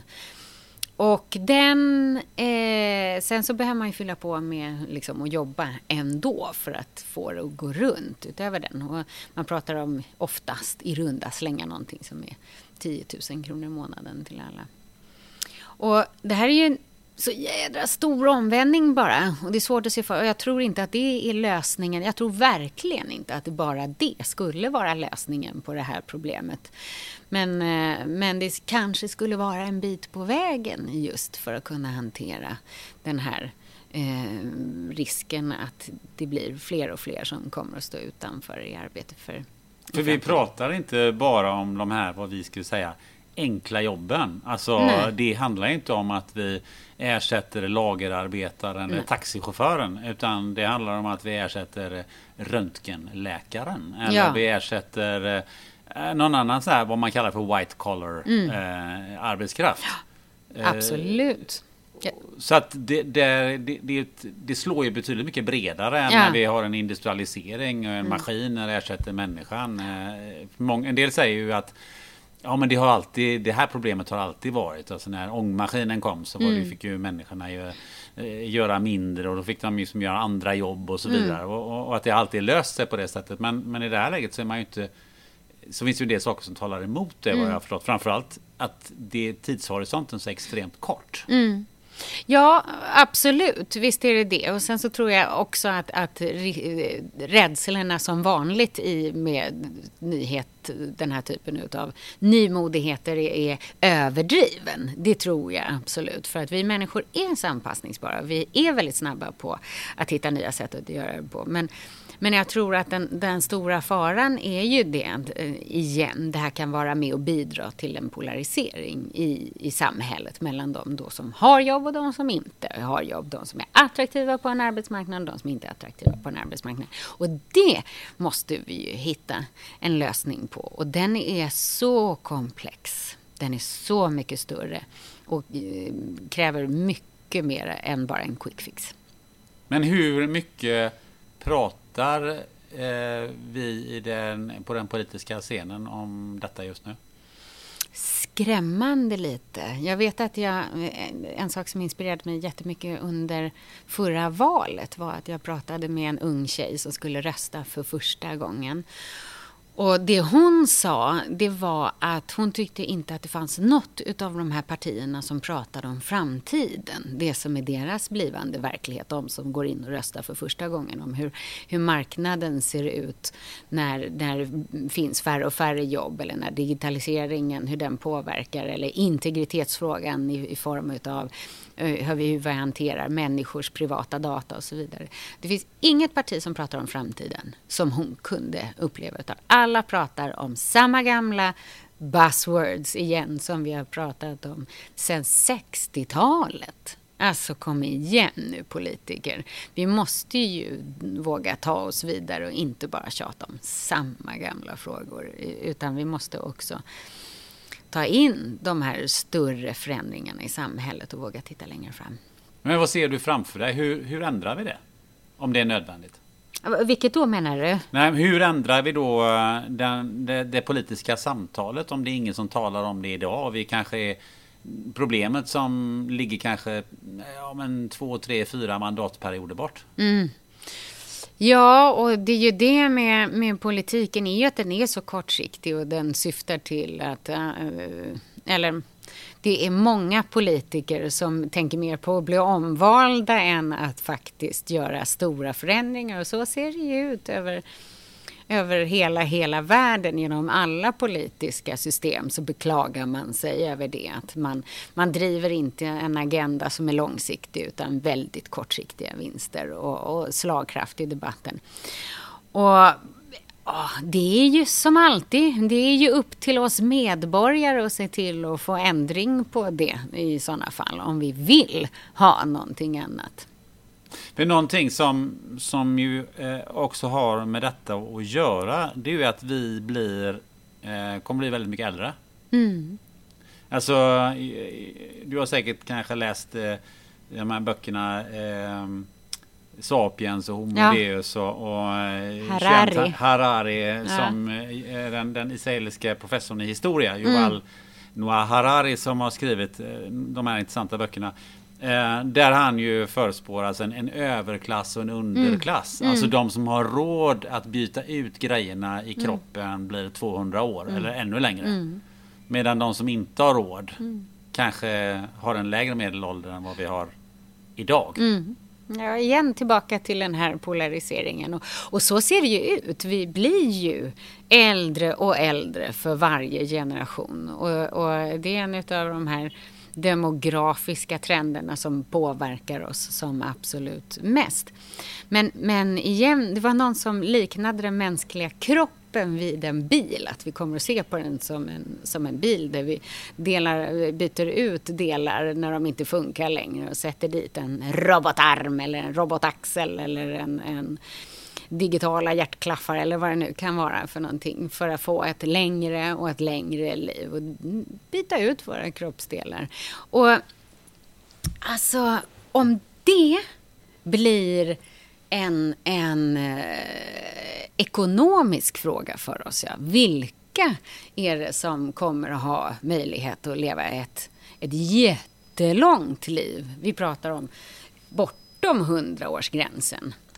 Eh, och vilka kommer inte kunna köpa sig ett långt liv? Om det blir en fråga så är det ju filosofiskt svår eh, eh, ursäktat kan jag tycka naturligtvis. Det är samma sak som att, att var drar vi gränsen då någonstans för när vi inte tycker att det är vad ska sjukvården stå för och inte stå för.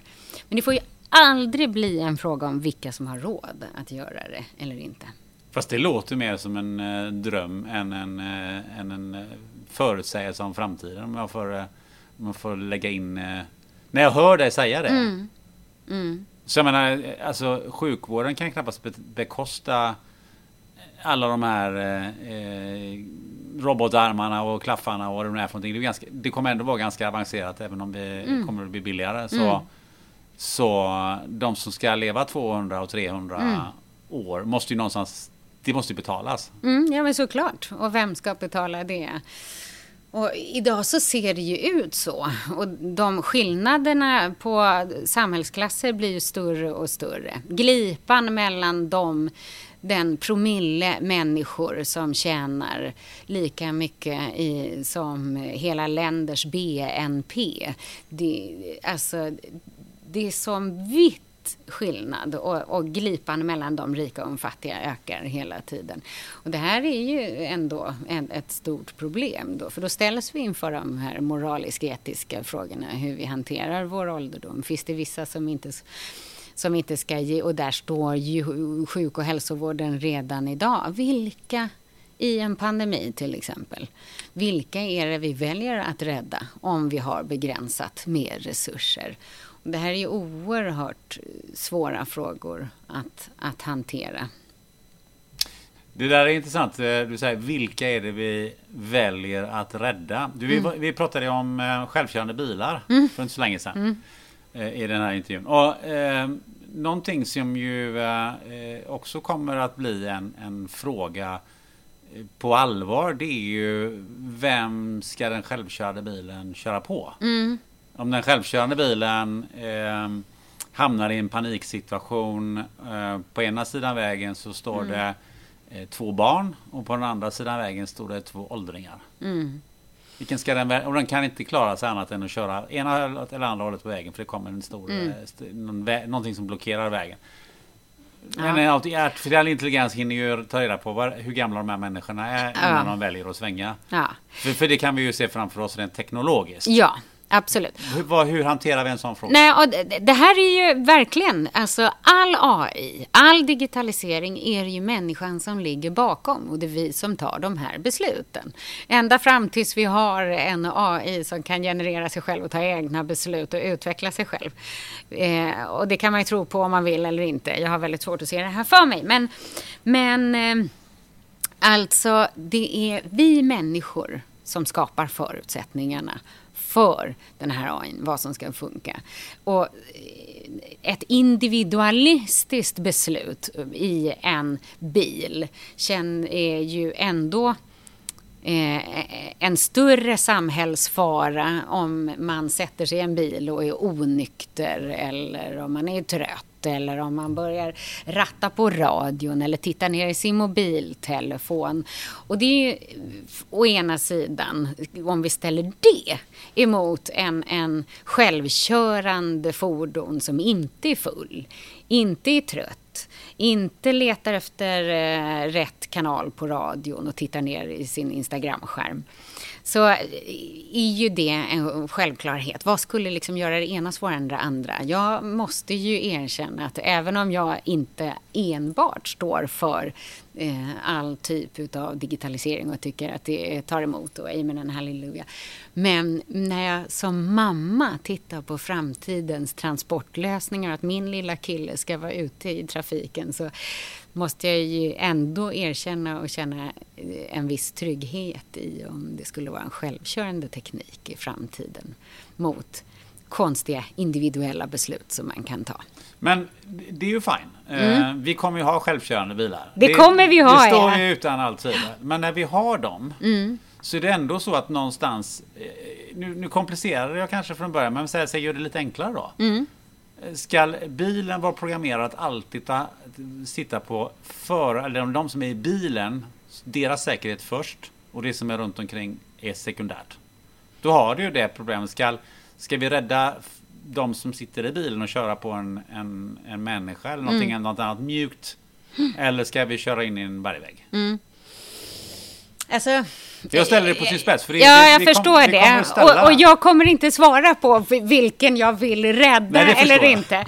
Men det som jag tycker är spännande är ju hur man idag håller på och, och laborerar fram hur vi förhåller oss till de här superviktiga frågorna. Och där blir vi ju bättre och bättre. Vi har ju till exempel haft det här projektet som heter Drive Me nere i Göteborg där vi testade med självkörande bilar på publika gator i Göteborg. Och, och eh, för att kunna ställa oss de här frågorna. Och, och testa de här idéerna. Och jag vet att, att idag som har kommit mycket längre på grund av att vi hade de här testkörningarna. Vi har haft testbanor men det här var på publika gator. Just för att ställa de här frågorna på sin spets. Och då pratar man ofta om policy labs också där man för när det handlar om de här nya frågorna där man sätter sig ner i, i olika grupperingar där det är många olika representanter ifrån eh, Transportstyrelsen, från kommunen, från Vägverket och så vidare för att då diskutera de här frågorna, hur vi tar fram det. Och de samarbetena, är det någonting jag tror på så är det just den här att man har den här mångfaldslösningen. Man hittar hitta de här innovativa hubbarna som har möjlighet att faktiskt också ta de här mest filosofiskt komplicerade besluten. Och nu hoppas jag innerligt att vi inte behöver ställa in den här att det är så många gånger som en AI självkörande bil kommer att stå med chansen, de, enbart om chansen att antingen döda dem i bilen eller den eh, gravida kvinnan eller pensionärsparet ute på gatan. Men om vi är där så är det ju det. Allt det här måste ju beforskas in i minsta detalj och testas. Och igen, då hoppas jag för allt vad jag förmår att det är människor som också kan eh, revidera, tar in mycket kunskap, har en mångfaldsgrupp som tittar på det här utifrån alla tänkbara perspektiv. För att vi inte ska släppa lös den här tekniken innan den är mogen för det.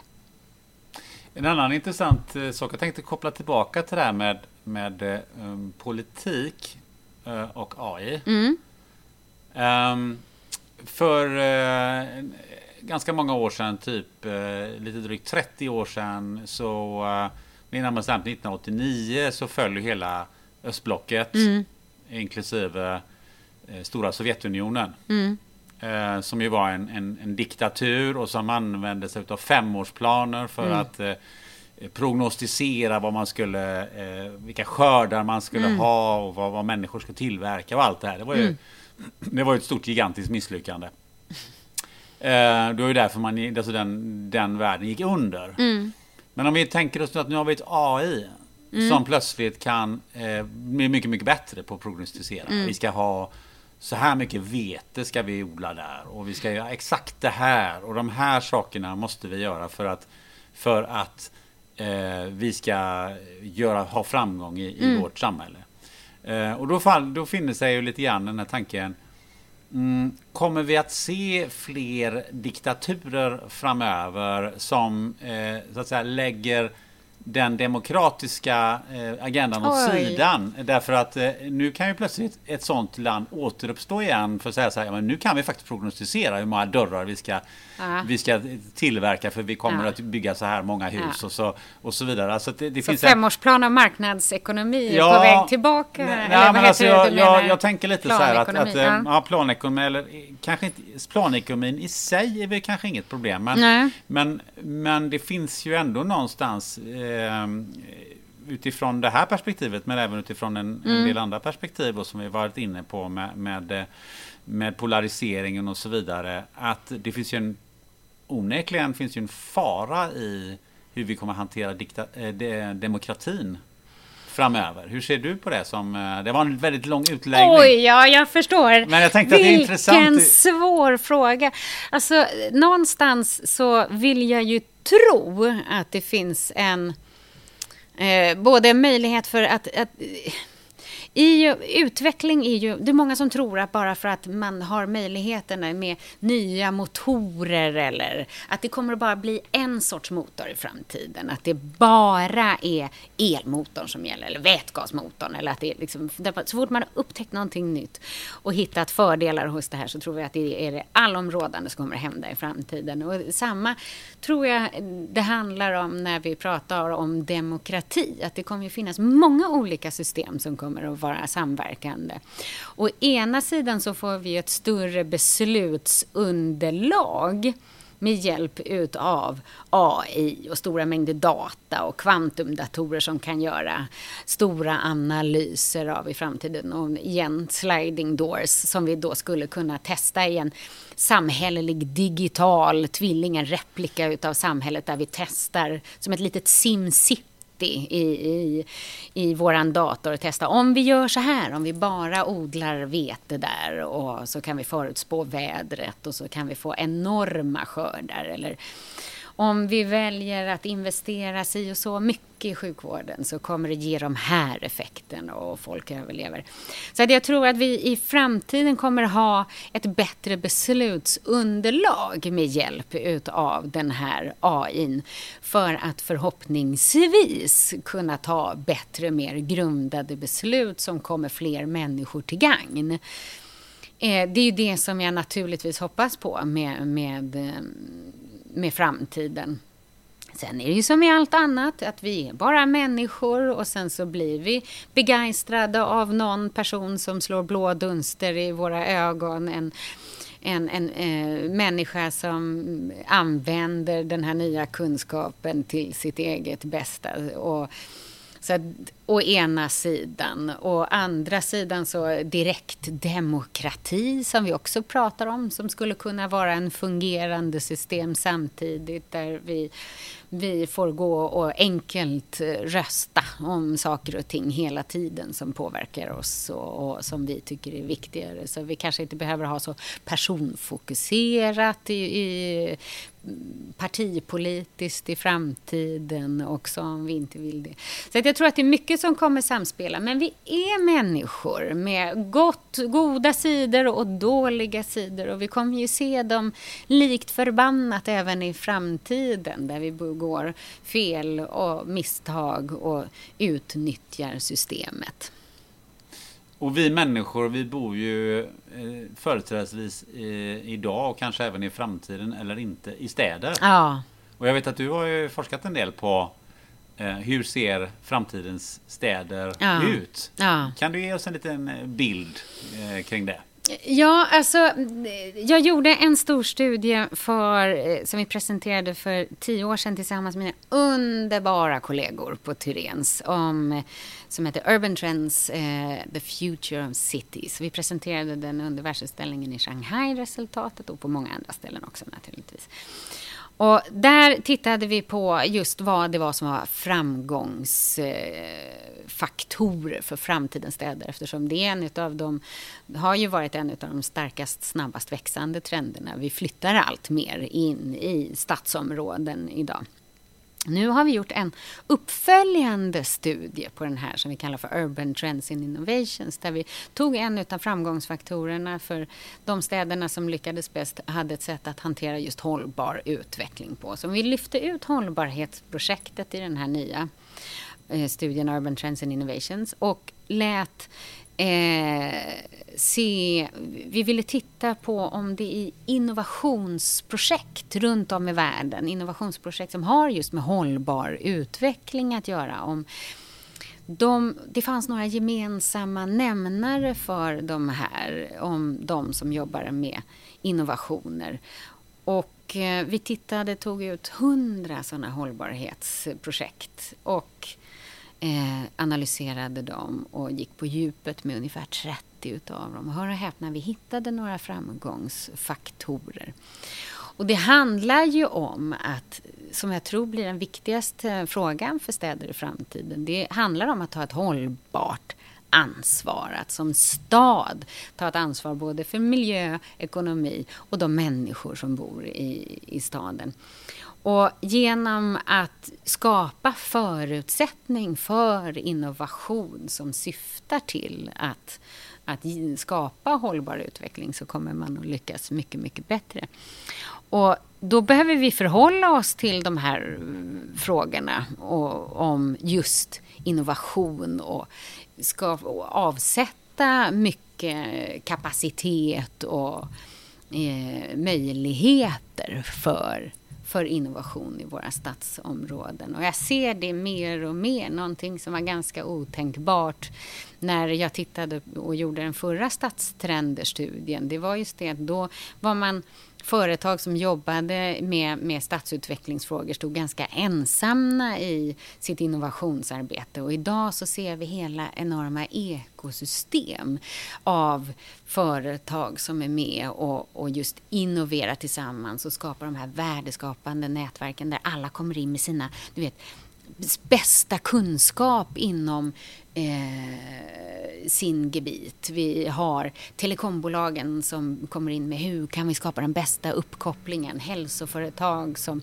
som bidrar med sin mm, absolut bästa kunskap om hur vi skapar ehm, eh, de bästa hälsoförutsättningarna för människor. Så bakar vi ihop de här stora ekosystemen av företag, organisationer och personer och, och representanter från akademi så kan vi få en utveckling för framtidens städer som är jätte jättepositiv om vi gör det på rätt sätt. Och det tror jag att vi kommer att se väldigt, väldigt mycket mer av i framtiden. Men då blev vi ju alla sugna på att lyssna lite på Ge oss några exempel på hur framtidens stad, vad nu framtiden, vilket långt tidsperspektiv, men en, en stad Eh, kanske säga till 20-30 år. Ja. Vad, vad, vad, vad, är det vi ser? Vad är det vi liksom ser handfast? Vi tittar ner på Vasagatan och, och, och Kungsgatan och rafting här nu så ser vi det vi ser just nu. Vad, är det, vad, ser vi om, om 30 år?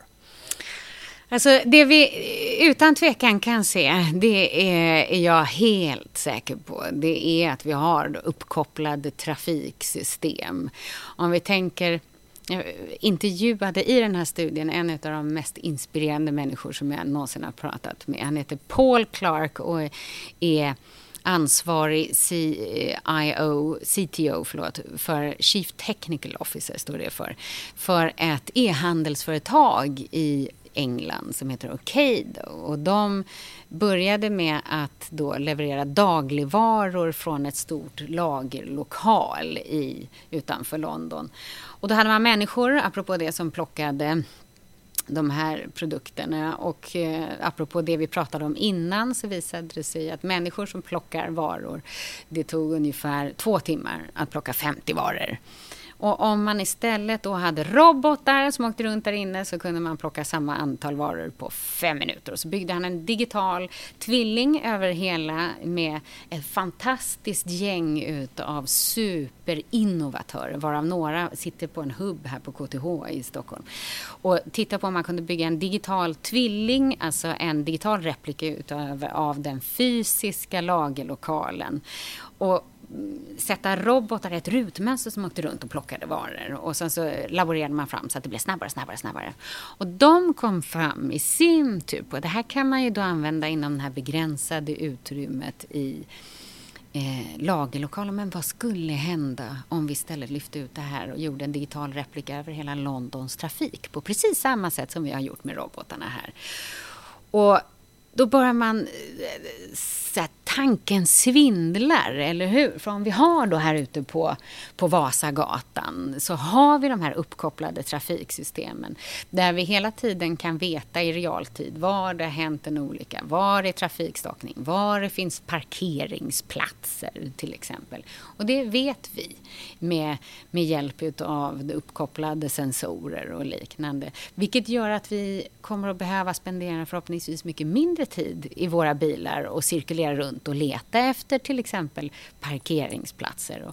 Så kan vi snabbt ändra rutt med våra självkörande bilar som får hela tiden information ifrån den här stadshubben om du tänker i som samlar in den här datan och analyserar den och kan då dirigera om din bil som ska åka någonstans till, till att ha en väg som går mycket snabbare. Du behöver inte ens ha alla dessa parkeringsplatser för att vi inte äger, du äger inte din bil utan du är en, en del utav liksom, den här självkörande tekniken.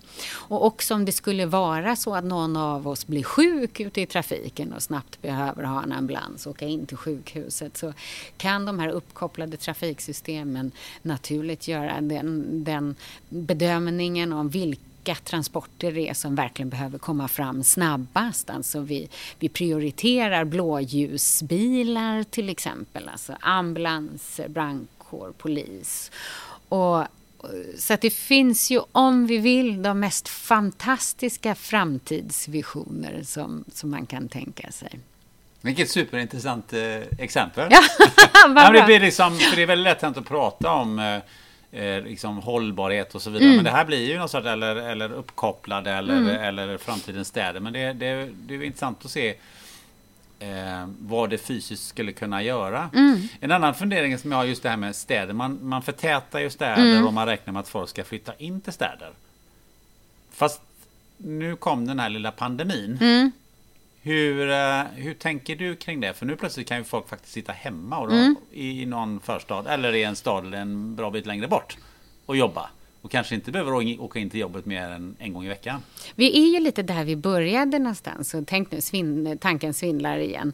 Om, om man tror det att, att med nya, vi har ju varit bofasta, vi har varit nomader, vi har testat allt det här. Och man, nu med hjälp av digitalisering och eh, med hjälp av bra mötesappar, att vi kanske inte, eh, också som vi har lärt oss under pandemin, vi behöver inte alltid vara på plats. Inte alltid.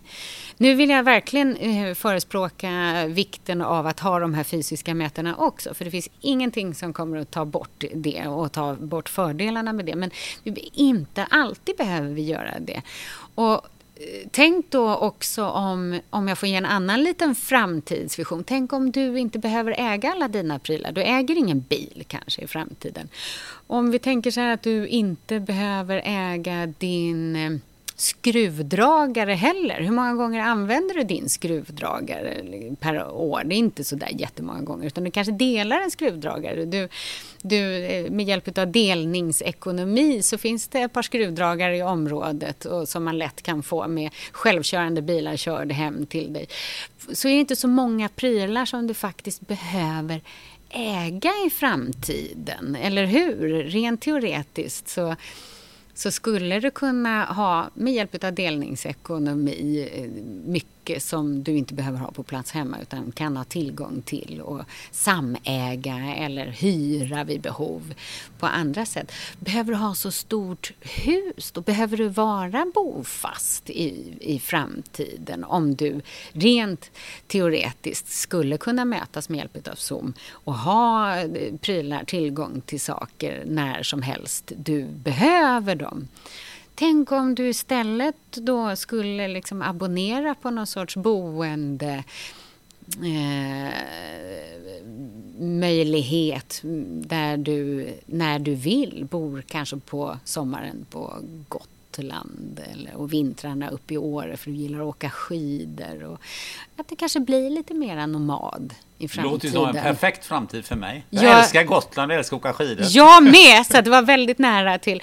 Och, och mm, jag skulle kunna tänka mig att det här är en tänkbar framtid. För om vi inte behöver äga allt som vi äger idag. Den här skruvdragaren som jag pratar om har hört att man har faktiskt beforskat hur många gånger man använder en skruvdragare och det är så här sex, sju gånger. Alltså, det är inte värdigt att köpa en svindyr skruvdragare för det och inte så särskilt hållbart heller. Och om vi inte behöver husera alla dessa prylar, nej, kanske vi inte behöver ha, äga ett hus på samma sätt. Eh, vi var ju inne på det här eh, i, i början någonstans när jag läste upp den här meningen. Mm. Att, eh, eh företagen ska eh, våga innovera eller in, vara innovativa mm. eller se in i framtiden eh, som jag sa. Men eh, nu är vi lite tillbaka till det. Jag tänkte sy ihop det här med, med hur får vi företagen och människor att bli mer innovativa? Mm. Vilken, vilken, vilka strukturer behöver vi skapa? Ja, Alltså, det är det som vår studie Urban Trends and Innovation som tittade just på 100 innovativa hållbarhetscase där ute. Och det finns ju några självklara sanningar. Jag hinner inte dra igenom dem alla här och nu. Men den eh, eh, den första och den kanske viktigaste handlar om att man inte kan innovera själv. Eh, om man är ledare för en organisation eller ska driva någon sorts innovationshubb av någon form så, så måste man veta det.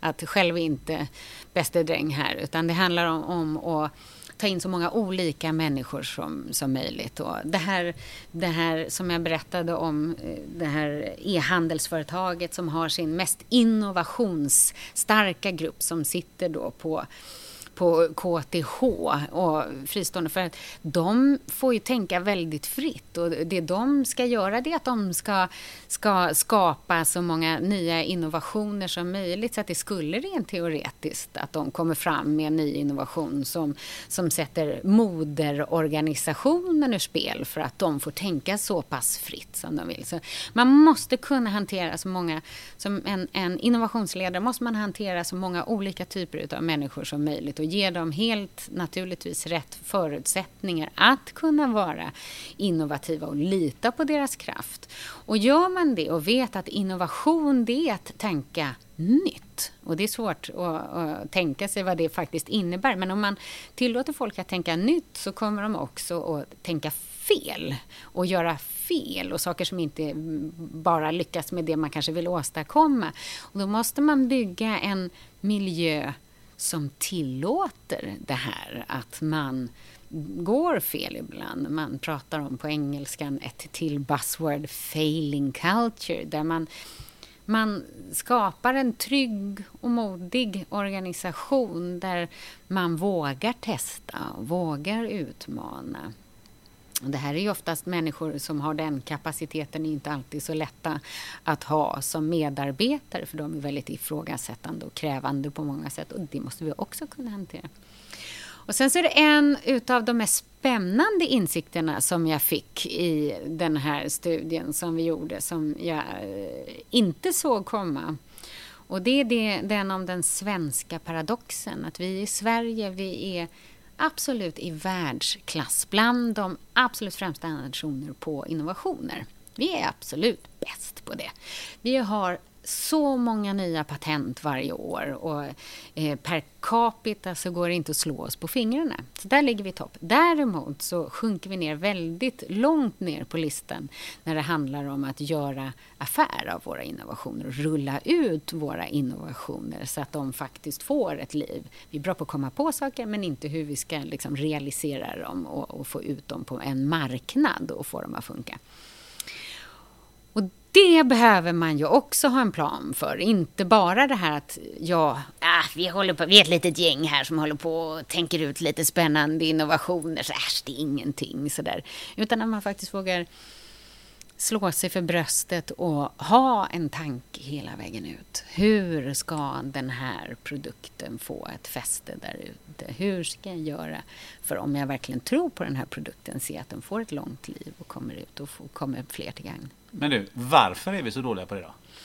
Det är en jättebra fråga. Eh, eh, alltså får jag spekulera nu här? Och, och, alla som då, för det finns det ju naturligtvis inget entydigt svar på. Men, men jag, jag, tänker att det är lite så. Det kanske är att vi svenskar, vi har någon liten jante kvar i oss som gör att man inte får bräka så mycket som de som är bäst på att rulla ut sina innovationer är.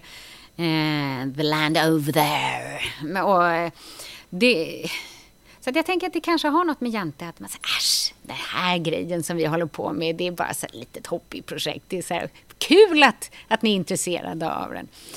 Eh, att hälsorörelsens insikt om att vi kan ta reda på vilka som kommer att få diabetes i framtiden, att det inte har nått ut till fler, det är ju ofattbart till exempel. Att vi behöver rulla ut de här sakerna. Men jag tror att det, det kan ha lite grann med med Jante att göra. Att vi är kanske dåliga på kommunikation tillbaka igen till, till det vi började prata om, vikten av att ha faktiskt en kommunikationsutbildning bakom sig, där, där man kan ge liv åt sin nya innovation och produkt för att få den att spridas över. Jag tycker att det är ofattbart att vi inte lär oss det bättre i skolan än vad vi gör. Men då kanske, för att avrunda lite då, mm. eh, då kan man väl säga så här att då borde vi ha lite mera mångfald kanske. Eh, mm. Då kanske vi får några från over there, vad de nu är over mm. there. Det behöver inte vara over there just i USA. Over there, nej. Det kan, det kan vara någon annanstans mm. over there, alltså människor mm. from abroad. Mm.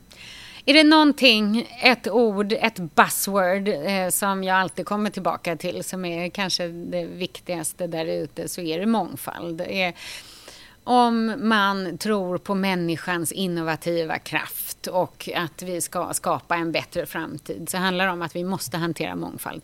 Människor är olika. Vi behöver alla typer. Vi behöver inte personer som är stöpta i en och samma form. Och vi behöver människor med olika utbildning, från olika bakgrund, med olika förutsättningar. Alla behövs där ute i samhället, även om vi kanske inte behöver ha 9 till 5 jobb allihopa, utan vi måste hantera ett mer mångfaldigt samhälle, mer mångfaldig natur, mer mångfaldig produktion, mer mångfald i, i innovation. Det tror jag är det viktigaste. Och framför allt att vi har ett öppet sinne till det som är olikt. För det som skrämmer mig mest i framtiden är den här polariseringen. Den dagen som det finns ett vi och dem eh, den dagen är farlig. För då finns det någon som är, är en risk mot vår säkerhet. Blir vi människor rädda så är vi ganska farliga. Däremot om vi tror och litar på att människor, även om de inte är lika en själv, vill väl. Så, och att vi vill andra väl så kommer vi att få det här samhället där vi inte behöver vara så rädda för eh, in, personlig integritet och, och, och, data. Och vi behöver inte vara så rädda för att vi tar fel politiska beslut. Eh, att vi eh, inte tänker på vem vi ska rädda vid självkörande teknik utan vi faktiskt tänker igenom och hela tiden står på bakom människan, så vad som är människans bästa. Människans bästa tycker jag är ett bra ord eller bra uttryck som vi tar, tar med oss från den här, eh, för det här samtalet. Um, lite kort reflektion bara. Hur, mm. hur känner du att det har varit? Oj, jättespännande och det är fantastiskt svåra frågor du ställer. Men man måste tänka igenom eh, alla aspekter och se både det bra och det dåliga bakom allting. Och jag tycker att vi har varit lite i båda de häraderna. Och det gillar jag jättemycket. Och att vi fick ta tid, Gunnar. Ja. Att det inte är de här korta, bara eh, rappa eh, inslagen som man kan få som en en eh, liten lätt kaffe så här, slurp ner i intellektstrupen utan att vi faktiskt kunde gå på djupet med vissa frågor.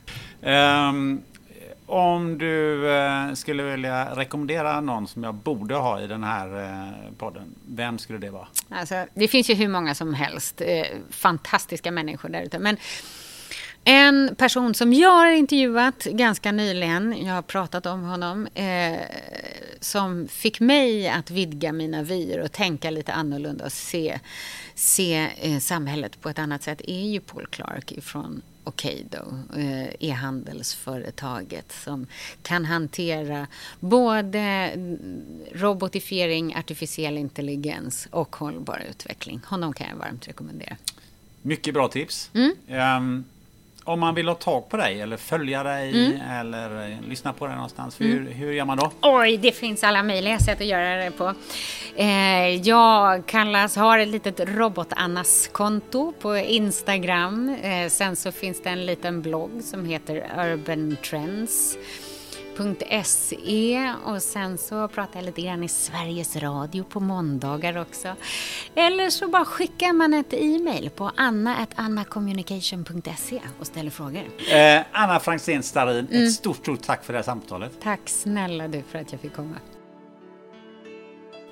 Detta var det åttonde avsnittet och vad vore inte bättre än att fira med lanseringen av Spännande möten 2.0 så redan innan nästa avsnitt så kommer podden i ny skepnad där lanseringen av webbsidan är huvudnumret. Så håll koll på Instagramkontot så kommer du att få möjlighet att förhandskika alldeles snart. Vi kommer att hållas inom tema framtid även nästa avsnitt. Fast nu tar vi det till helt nya nivåer. Att snacka med professorn i nanoteknik Maria Strömme, det känns som ren science fiction. Missa inte det. Till dess, sätt dig med en kompis ta dig något att dricka och diskutera vilken robot du skulle vilja ha. Ha det gött!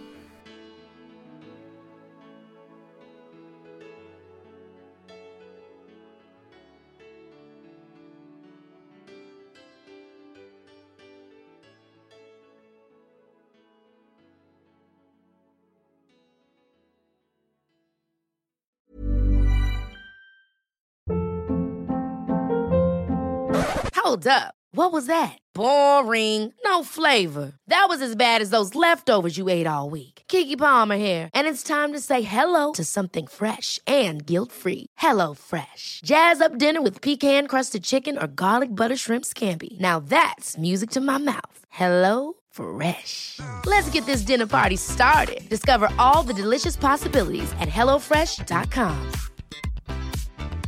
Hi, I'm Daniel, founder of Pretty Litter. Did you know cats tend to hide symptoms of sickness and pain? I learned this the hard way after losing my cat, Gingy. So I created Pretty Litter, a health monitoring litter that helps detect early signs of illness by changing colors, saving you money and potentially your cat's life. Pretty Litter is veterinarian developed, and it's the easiest way to keep tabs on your fur baby's health right at home. Go to prettylitter.com and use code ACAST for 20% off your first order and a free cat toy. Terms and conditions apply. See site for details.